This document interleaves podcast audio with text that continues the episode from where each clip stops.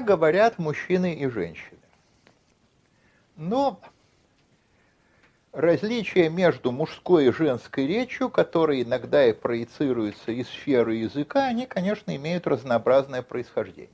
Есть различия чисто физического характера, ну, прежде всего то, что женские голоса выше мужских.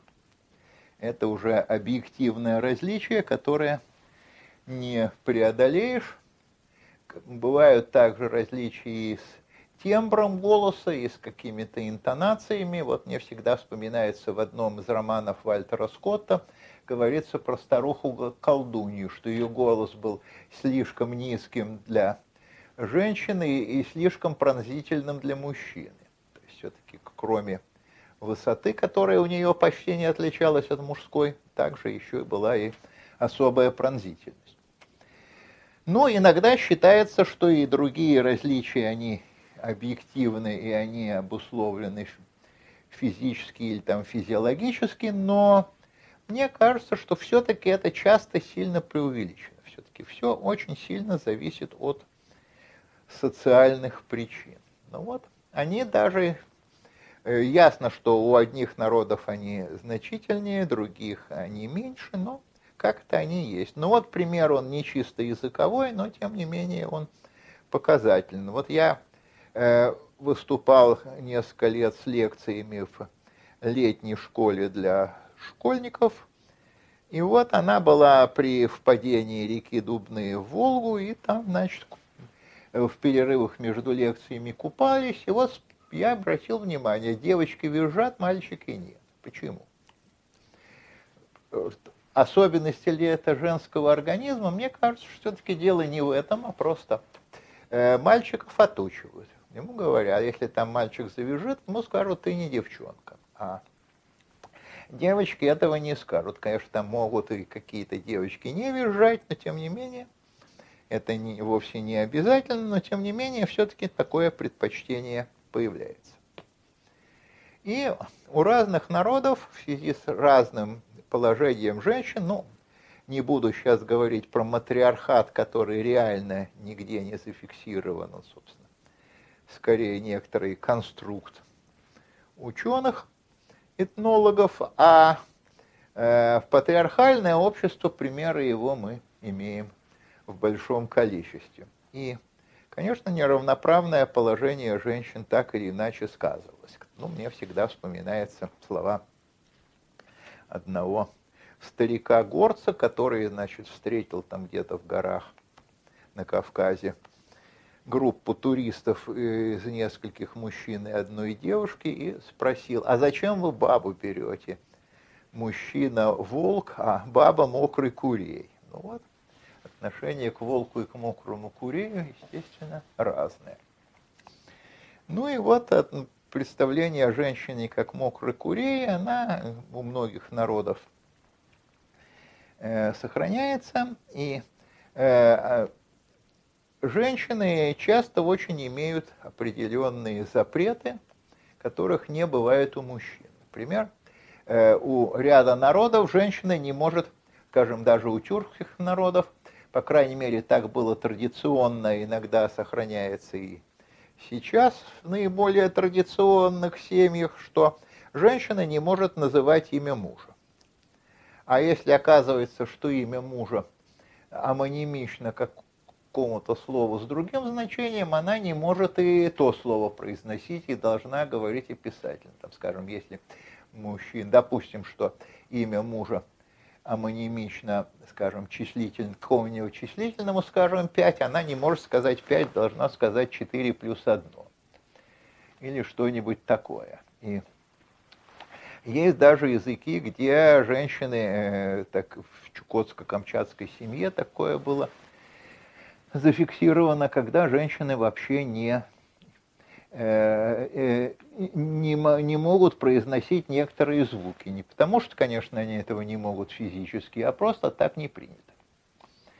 Но в современном мире, конечно, эти различия значительно меньше, но тем не менее они сохраняются, хотя их не всегда можно легко обнаружить, и иногда э, все-таки различия мужской и женской речи смешивают с различиями, скажем, тем, на которые говорят. Но вот мне пришлось в одной, в общем-то, серьезной лингвистической работе читать, что для женщин не характерно употребление, скажем, таких слов, как «старлей». Ну, понятно, сокращение от «старший лейтенант», но это такой вот профессиональный жаргон военных. Ну, э, это я прочел, и через несколько дней смотрю э, какой-то э, телефильм где, очередной, где значит, дочь рассказывает матери, почему она разводится с мужем и говорит, что он неудачник, он все еще старлей, а я уже капитан. Ну, ясно, что если женщина капитан, сама она была старлеем, то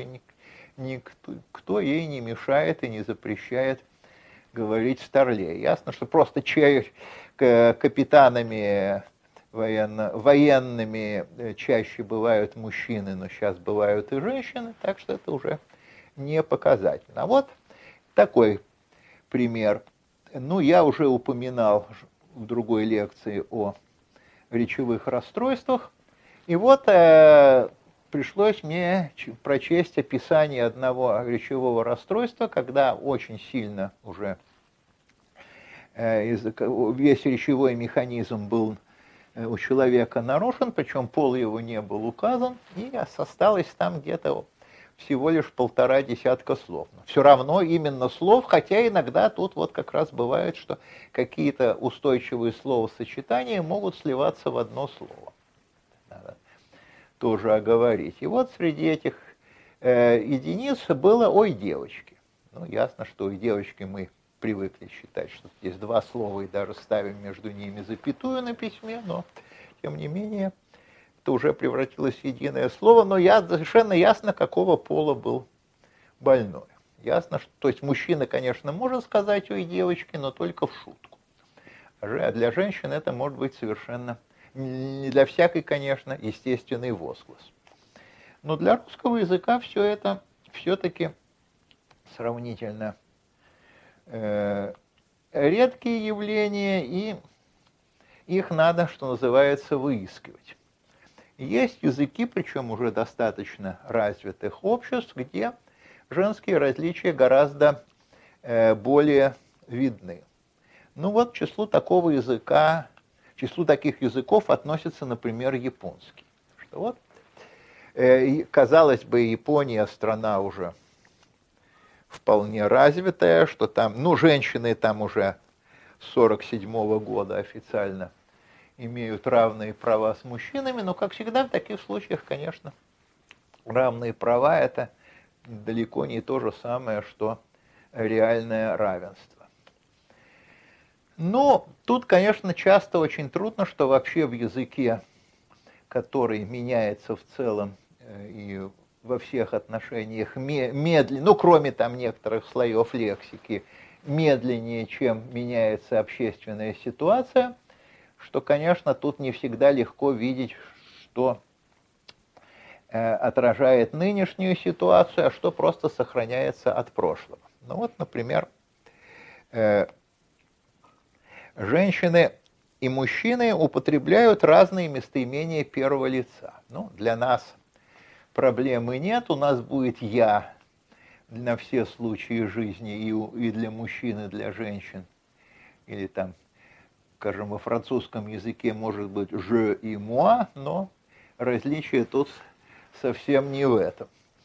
А у японцев просто нормально мужчина в, ну, в не очень официальной там речи и не к явно высшему человеку, он, скорее всего, назовет себя Боку.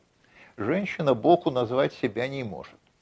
Это абсолютно исключено. Женщина должна назвать себя, скорее всего, ватачи, ну, по э, так может, в принципе, сказать и мужчина, но мужчина все-таки так обычно говорит только каким-то каким высшим собеседником. И, безусловно, местоимения очень сильно различаются не только первого, но и второго лица. И разного рода всякие эмоциональные частицы. Ну, ясно, что речь женщин считается более эмоциональной, ну, там, опять-таки, не знаю. И обусловлено ли это физиологически или просто там женщин определенным образом учат. Но тем не менее, вот всякие э, восклицательные эмоциональные частицы набора мужчин и у женщин разные. Э, дальше совершенно разные обращения в семье. Ну вот, например, вот несколько политических деятелей, в том числе сначала Рейган, потом Ельцин, они продемонстрировали э, незнание правил японского этикета, когда назвали, ну, поскольку исходили из опыта прежде всего англоязычных стран, когда там для э, большей близости, ну, собственно, он есть и э, в русском языке, что для большей близости надо говорить, э, э, называть друг друга по именам. И вот заявил Ельцин, а до него то же самое сделал Рейган, э, тогдашним премьером, что вот будем называть друг друга по именам, да еще по сокращенным именам, Борис и Рю. Там, он Рютаро, но, значит, сокращенно Рю. Но на самом деле женщину так назвать можно по имени, а э, мужчину, ребенка тоже можно любого пола, а взрослого мужчину так могут назвать только старшие члены семьи. Что назвать какого-то там крупного политика Рютаро Рю могут только родители или старшие братья, если они есть. Вот. И, скажем, э, языковое поведение э, точнее, наверное, все-таки речевое поведение. Вот, проводили такой опыт. Э, студент и студентка, они их, э, э, произвольно их развивали по парам и записывали их разговор. Ну а в диалоге, как правило, всегда один бывает ведущим, другой ведомым. Один выбирает тему разговора, перебивает собеседника, а другой в основном отвечает на вопросы и следует предложенной теме. Так вот, оказалось, что абсолютно во всех парах э, ведущим был мужчина. И еще пример японского речевого поведения, что вот э, испытуемым разного пола давали возможность рассказать историю, скажем, Золушки. И вот кто как рассказывал. Мужчина рассказывал, ну, прежде всего, стараясь показать сюжет, рассказать историю, а э, женщина начинала отвлекаться на эмоциональные отношения, высказывать там к Золушке всякие чувства и очень часто даже не могла справиться с передачей сюжета. Так что, э, опять-таки, подчиненное положение женщины, оно проявляется в японском языке очень э, существенно. Так что Оказывается, что хотя и уже вроде бы равноправие достигается, конечно, ясно, что у нас или даже и, и у нас, и где-нибудь в Америке тут э, различий меньше, чем в Японии, но тем не менее все-таки это достаточно еще распространено, и это надо учитывать, потому что, как правило, когда учат какой-то чужой язык, в том числе и японский, то, то больше ориентируется на мужской его вариант. И даже оказывается, что женщина, выучившая какой-то там язык, будет в той или иной степени говорить слишком по-мужски.